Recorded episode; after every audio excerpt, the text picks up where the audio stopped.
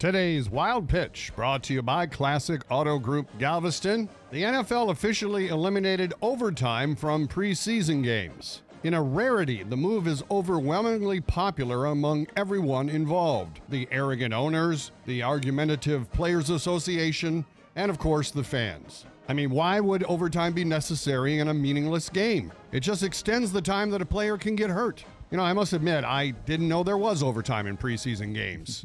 No one has ever watched an entire preseason game. That's today's wild pitch.